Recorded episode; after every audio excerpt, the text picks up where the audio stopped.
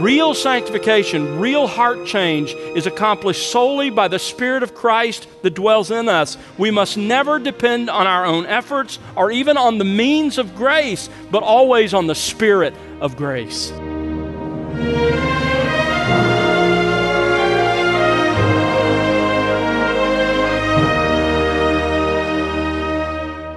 Welcome to The Word Unleashed with Tom Pennington. Tom is pastor teacher at Countryside Bible Church in Southlake, Texas. What is a biblical understanding of sanctification? Hi, I'm Bill Wright, and today Tom concludes his current series with part 10 of The Christian's DNA. It's the doctrine that every true follower of Jesus has been adopted into God's family and has received God's very own DNA, as it were. But when it comes to sanctification in this life, there are many flawed views in the evangelical world today. Sadly, these views hinder true believers from becoming more like Jesus. There is a biblical process for sanctification, critical for every believer to know and understand in order for you to spend the rest of your life in pursuit of Christ likeness. But don't fret. Sanctification is a slow, tedious process, but the rewards and privileges are great indeed as you become more and more like God's Son. Tom Pennington shows you how as he opens God's Word here on The Word Unleashed. Our hope causes us to, to persevere, to keep battling foot by bloody foot because of the hope of what we know is coming. This is how life works in so many areas. I mean, think about it. Many people only get through the work week in hope of what? The weekend. The weekend's coming. Others only get through a year's work in the hope of vacation. Every day, people endure serious and painful surgeries in the hope of a better, healthier, more pain free life. But notice here, our hope is not fixed on us, but notice what he says on him. Our hope is in a person, Jesus Christ. 1 Timothy 1 1, Christ Jesus is our hope. Our hope is grounded on his promise, that's verse 2, and on his person. I love the way Hebrews 10:23 puts it. Let us hold fast the confession of our hope without wavering. Why? Because he who promised is faithful. Now look back at verse 2 in 1 John 3. Beloved, now we are children of God, and it has not appeared as yet what we will be, that it, is, it hasn't been manifested, it hasn't been made visible. But we know that when he appears, we will be like him. There is our hope of sharing Christ's glory. Because we will see him just as he is, there's our hope of seeing Christ's glory. John says this hope of seeing and sharing the glory of Christ compels us to pursue sanctification. This is everywhere in the New Testament. Let me just show you one text. Turn to Philippians. Philippians chapter 3, verse 12. Paul's just talked about his justification, that he's been declared right with God through the work of Jesus Christ. That's the paragraph before. And then he says in verse 12 of Philippians 3, not that I have already obtained. Now you'll notice the word it is added by the translators. I don't think it helps here. You could literally translate the first phrase of verse 12, not that I've already arrived. Arrived at what? Or have already become perfect. I'm not yet perfectly like Jesus Christ. But what do I do? I press on so that I may lay hold of that for which also I was laid hold of by Christ Jesus. He said, Listen, the reason Christ saved me w- was to make me like Him, and I press on to that same goal. Brethren, I do not regard myself as having laid hold of it yet. I'm not there yet, but one thing I do, forgetting what lies behind and reaching forward to what lies ahead, I press on. The picture is, is of a runner in a race. I press on toward the goal because I want the prize. And what's the prize? It's the upward call of God in Christ Jesus. It's being like Jesus Christ. And he says, I, I run with all my strength, with all my energy, pursuing the goal and the prize that comes with it. That is the reality of our motivation. It's what compels us toward sanctification. There's a third detail back in our text, and that is our role in sanctification. Again, notice verse 3 and everyone who has this hope fixed on him purifies himself. Purifies himself. Now, that is a very interesting expression. And it teaches us a couple of important truths. Let me just give them to you. A couple of truths about our role in sanctification. First of all, sanctification is not a ritual that I perform, but it is a real cleansing of heart and life. Back in the Septuagint, that is in the Greek translation of the Old Testament, the translation that was done a couple hundred years before Christ, that was used in the New Testament era, in the Septuagint, this word purifies is used exclusively for ritual or ceremonial cleansing. But in the New Testament, at times it's used that way. For example, in the book of Acts, it's used that way when Paul is preparing to take the Nazarite vow in Acts 21, Acts 26, I'm sorry, Acts 24. But it's also used for moral purification, to become spiritually clean internally. It's clearly that sense that John has in mind here. He's not talking about ritual or ceremonial cleansing, he's talking about real inward cleansing. How do I know that? Well, we're going to see it in the very next paragraph. In the very next paragraph, he keeps talking about sin versus righteousness, sin versus righteousness. He's talking about real cleansing of the heart and life. Second point we learn here about our role is that as we live this out, sanctification is not a one time event, it is an ongoing process. The Greek verb is in the present tense. Literally, everyone having this hope is purifying himself.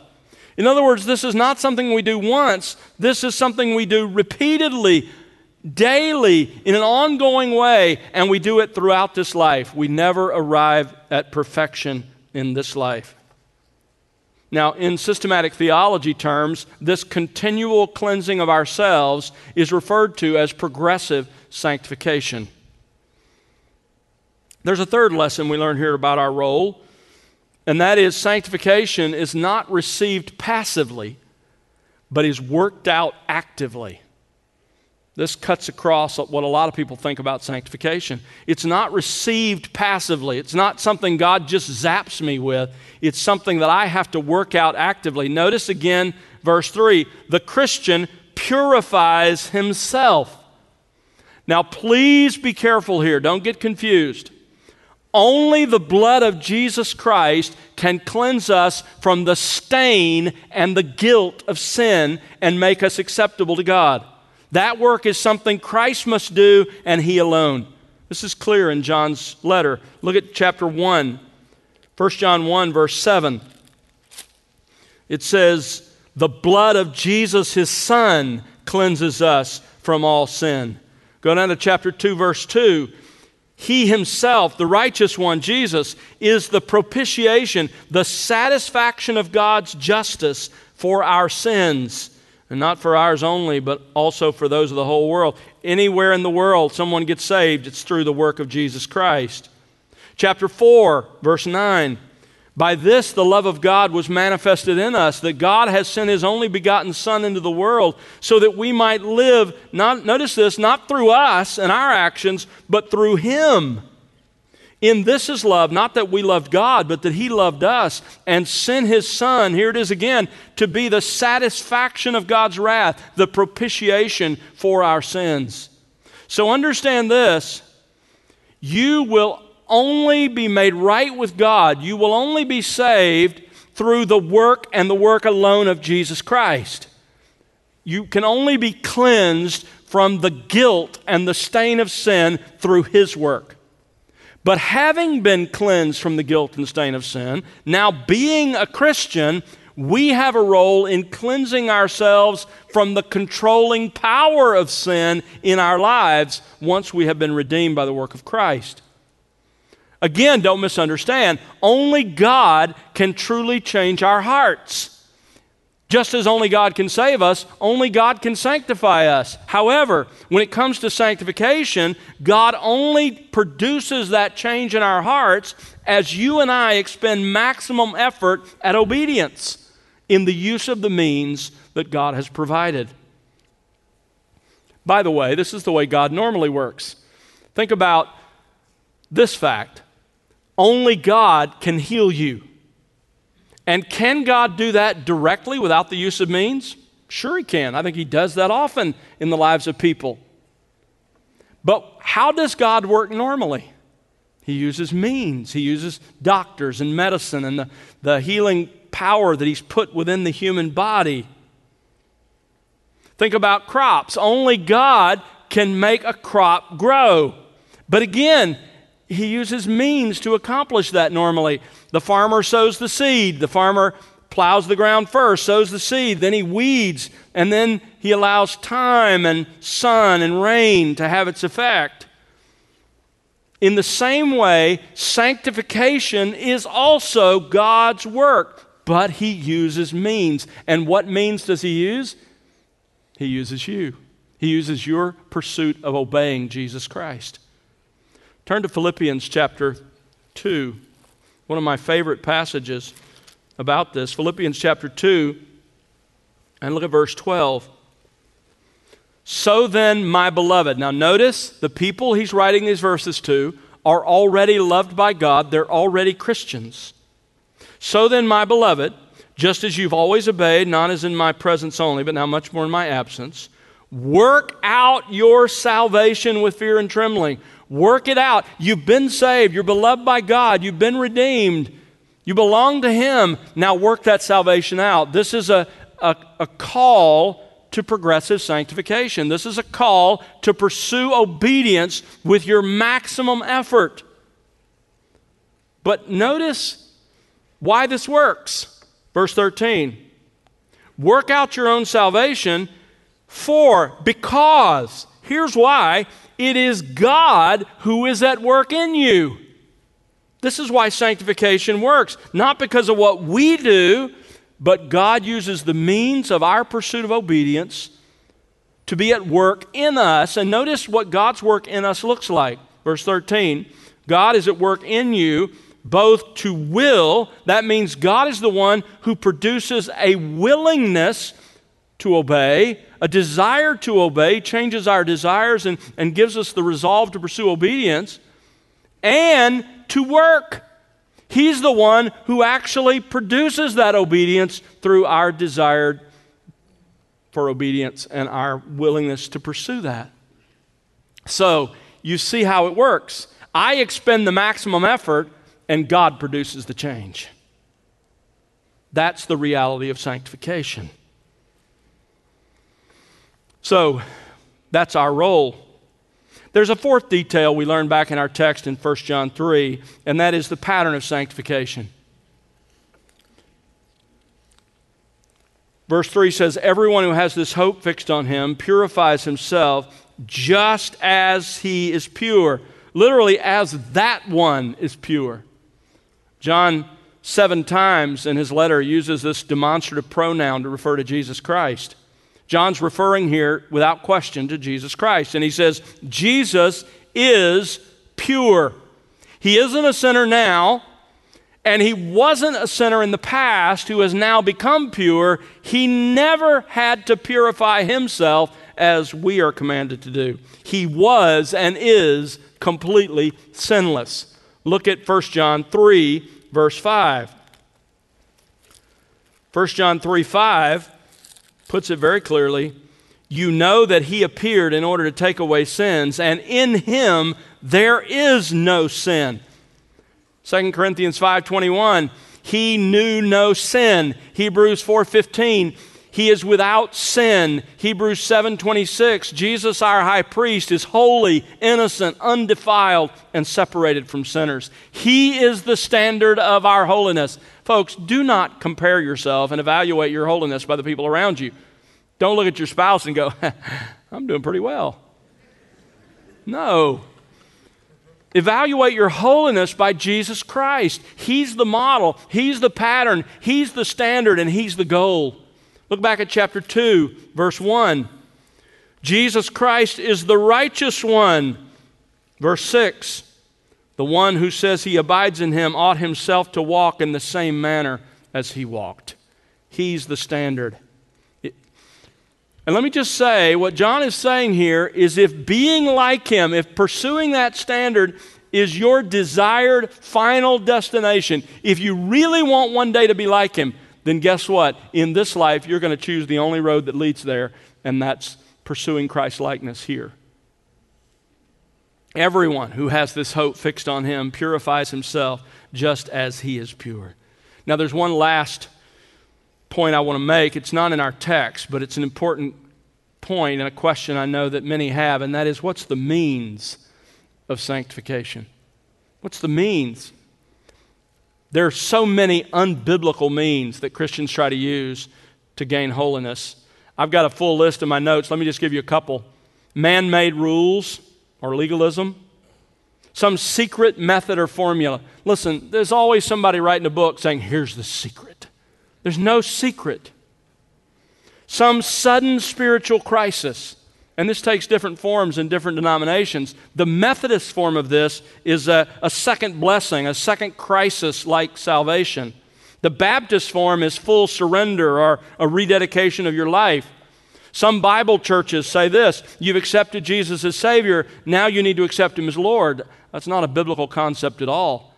But this idea that there's some spiritual crisis that catapults you into a new level of spiritual maturity, it's a lie.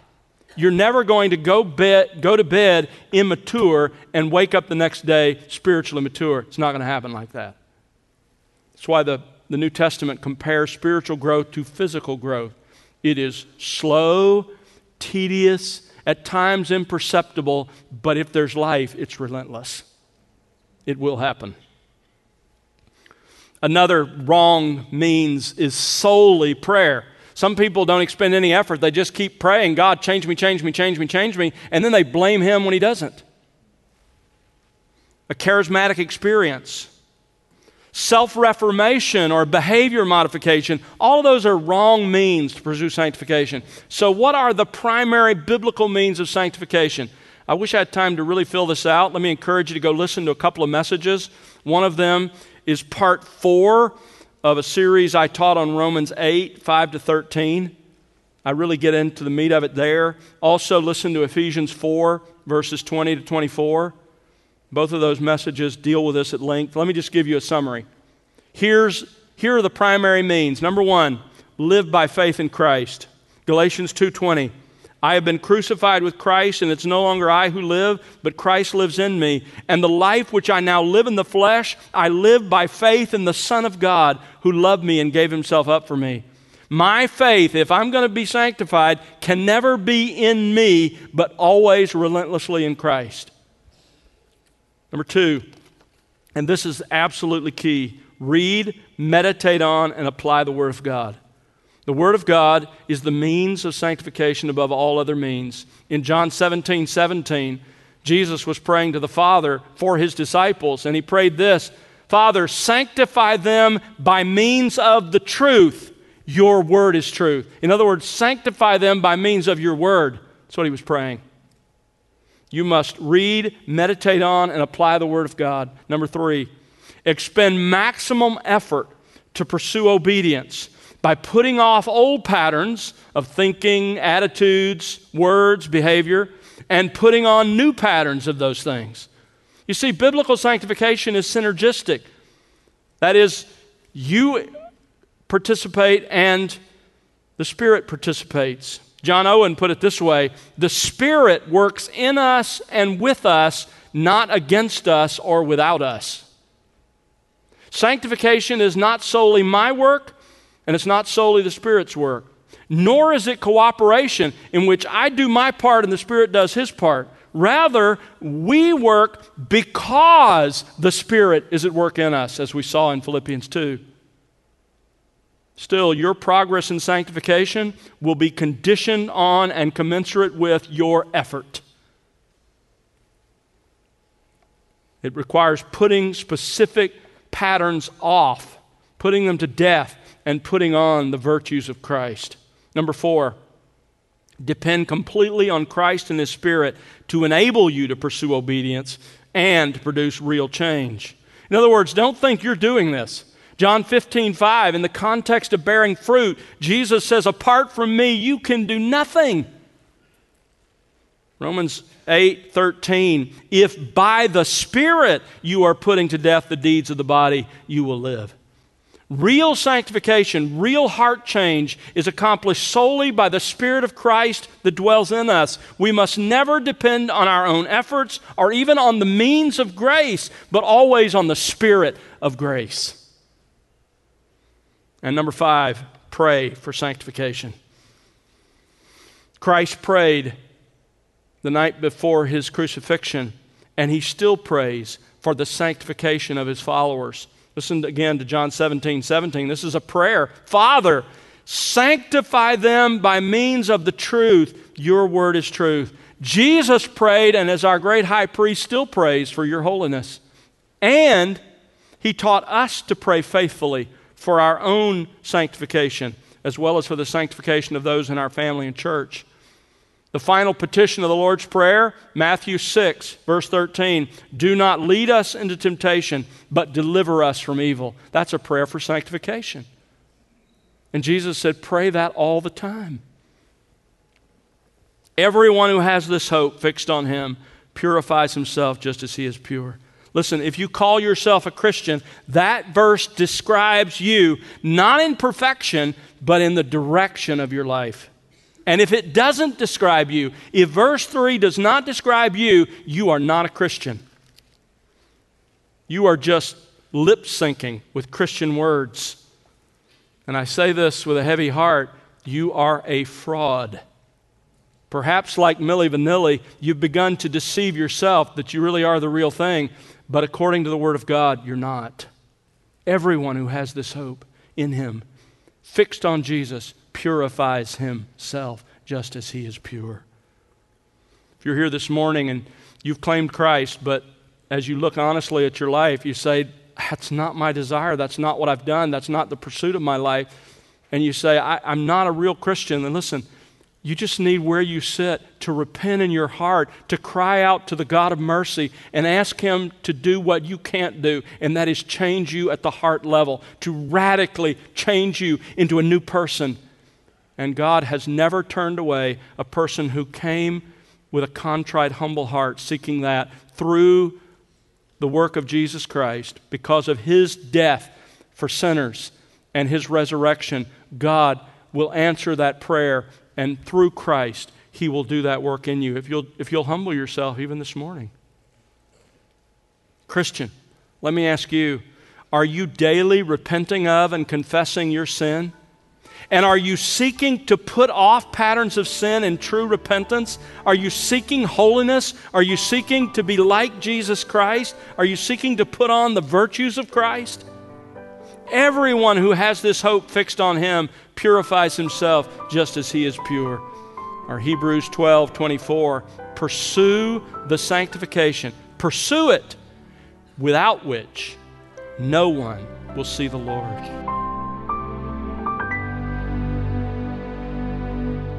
That's Tom Pennington here on The Word Unleashed with part 12 of his series, Recovering a Lost Legacy. Next time, Tom will begin a brand new series, and we hope you'll join us then. But, Tom, before we end our time today, would you summarize the importance of understanding our spiritual DNA? You know, Bill, understanding our spiritual DNA is literally a matter of life and death. For those who have not repented of their sins and not confessed Jesus Christ as Lord, Jesus teaches us that Satan is their father and they're still part of his family. And the eternal destination of all who belong to that family is separation from God for eternity. But the gospel, the good news of Jesus Christ, offers us salvation of our sins and adoption into God's family, all because of the person and work of Jesus Christ.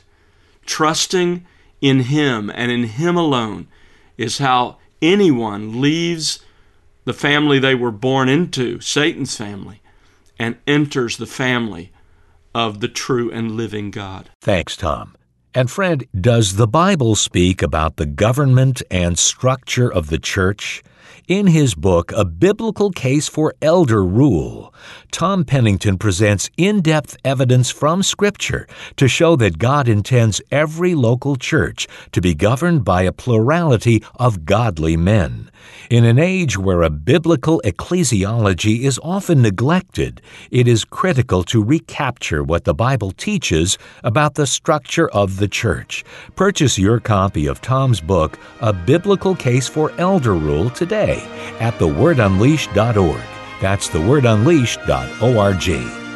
And now for Tom Pennington and the entire team, I'm Bill Wright. Thanks for listening to The Word Unleashed, exalting God's glory, explaining God's truth.